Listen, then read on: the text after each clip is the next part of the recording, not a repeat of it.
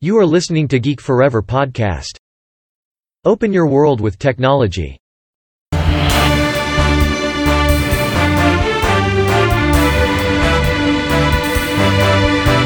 This is Geek Daily. สวัสดีครับ ผมดนทราดนจากดอดนบล็อกนะครับ และนี่คือรายการ Geek Daily นะครับ รายการที่จะมาอัปเดตเทคโนโลยีใหม่ๆนะครับ รวมถึงเรื่องราวทางวิทยาศาสตร์ใหม่ๆ ที่ผมจะมาเล่าให้ฟังนะครับ ผ่านรายการ Geek Daily นะครับสำหรับใน EP นี้เนี่ย ผมจะมาพูดถึงเรื่องราวที่น่าสนใจเรื่องหนึ่งนะครับ เป็นข่าวที่น่าสนใจ ว่ามีวิศวกรซอฟต์แวร์นะครับคนหนึ่งที่มีชื่อว่า Liam Zebedee เนี่ยเริ่มเบื่อหน่ายครับกับความท้าทายของชีวิตด้วยปัญหาโรคเบาหวานนะครับเขาจึงได้ตัดสินใจที่จะทำการแฮ็ก ร่างกายตัวเองนะครับในการสร้างตับอ่อนเทียมของเขาขึ้นมานะครับเพื่อให้ช่วยเหลือในการปั๊มอินซูลิน ซึ่งเป็นปัญหาใหญ่ของคนที่เป็นโรคเบาหวานนั่นเองนะครับเราจะเห็นได้ว่าในปัจจุบันเนี่ยคนที่เป็นโรคเบาหวานเนี่ยมีอยู่มากมายนะครับแล้วก็มันไม่ใช่เรื่องง่ายเลยนะครับที่จะจัดการกับร่างกายเมื่อตัวเองเนี่ยพบว่าตัวเองเนี่ยเป็นโรคเบาหวานนะครับ เพราะว่าปัญหาของคนที่เป็นโรคเบาหวานก็คือเรื่องของตับอ่อนนะครับ เพราะว่าตับอ่อนเนี่ยจะทำงานหนักมากกว่าคนปกตินะครับ ซึ่งป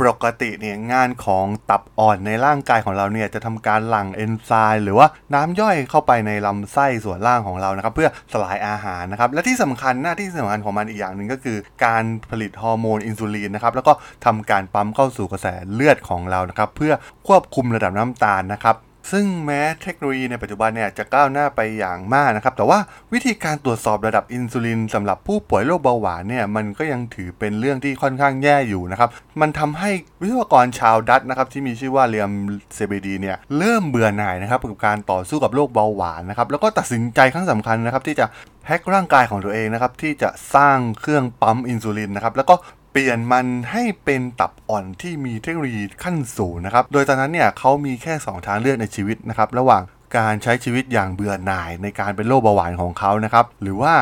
การแฮกเมตาบอลิซึมของตัวเขาเองนะครับทำให้เขาเนี่ยใช้ชีวิตได้ง่ายขึ้นนั่นเองนะครับ ซึ่งทาง Zebedee เนี่ยได้ทำ การเขียนรายละเอียดขั้นตอนต่างๆนะครับในการสร้างแล้วก็การสั่งซื้อชิ้นส่วนต่างๆ รวมถึงเรื่องเรื่องของการเขียนโปรแกรมซอฟต์แวร์นะครับสำหรับตัวปั๊มอินซูลินตัวนี้นะครับรวมถึงวิธีการประกอบผลิตภัณฑ์ขั้นสุดท้ายนะครับลงในบล็อกของเขาเองนะครับซึ่งสามารถที่จะให้คนอื่นๆนะครับที่มีปัญหาเดียวกันเนี่ยสามารถนำไปสร้างขึ้นมาเองได้นะครับ โดยที่ทำตามรายละเอียดที่เขากล่าวไว้ในบล็อกนั่นเองนะครับ โดยรวมแล้วเนี่ยอุปกรณ์ทั้งหมดในการสร้างตับอ่อนเทียมอัจฉริยะของเขาเนี่ยมีมูลค่าประมาณ 1,000 เหรียญเท่านั้นนะครับ แต่ว่าต้องมีการจ่ายเงินจำนวน 225 เหรียญต่อเดือนนะครับสำหรับการใช้งานเซ็นเซอร์น้ำตาลกูโคสนะครับ แล้วก็มีขั้นตอนในการสมัครสมาชิกของซอฟต์แวร์ในการเป็นนักพัฒนานะครับ รวมถึงค่าใช้จ่ายเกี่ยวกับอินซูลินของเขานะครับในการใช้งานในแต่ละเดือนนั่นเองนะครับ โดยต้องบอกว่าตับอ่อนเทียมของเขาเนี่ยสามารถทำงานได้ใกล้เคียงที่สุดกับตับอ่อนแบบปกตินะครับ ด้วยความสามารถทางด้านการเขียนโปรแกรมรวมถึงความชาญฉลาดของเขาเองเนี่ย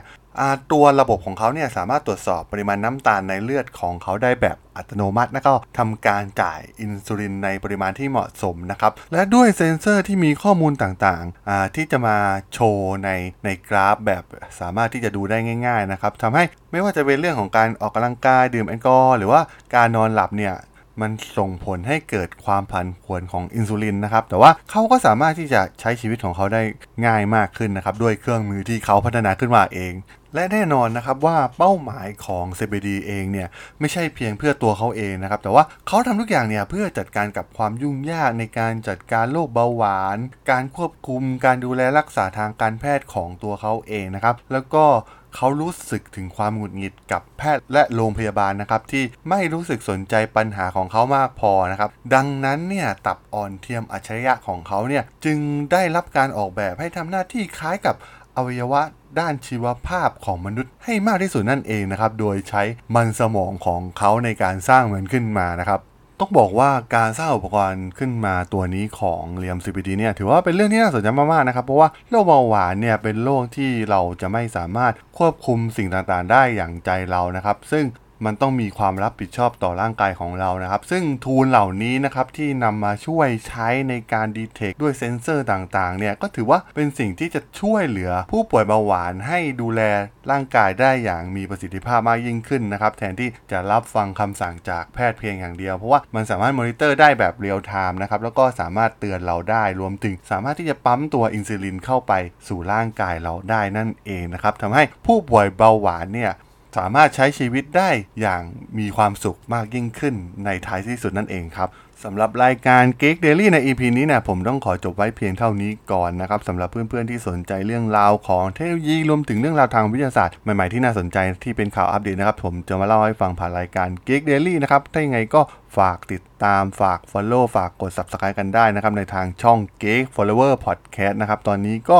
มีอยู่ในแพลตฟอร์มหลักๆ อย่าง Podbean Google Podcast Apple Podcast Spotify YouTube รวมถึงจะมีการอัพในตัวแพลตฟอร์ม b l o g d i t ในทุกๆ ตอนอยู่แล้วนะครับ ถ้ายังไงก็ฝากติดตามกันด้วยนะครับสำหรับใน EP นี้เนี่ยผมก็ต้องขอลากันไปก่อนนะครับ เจอกันใหม่ใน EP หน้านะครับผม สวัสดีครับ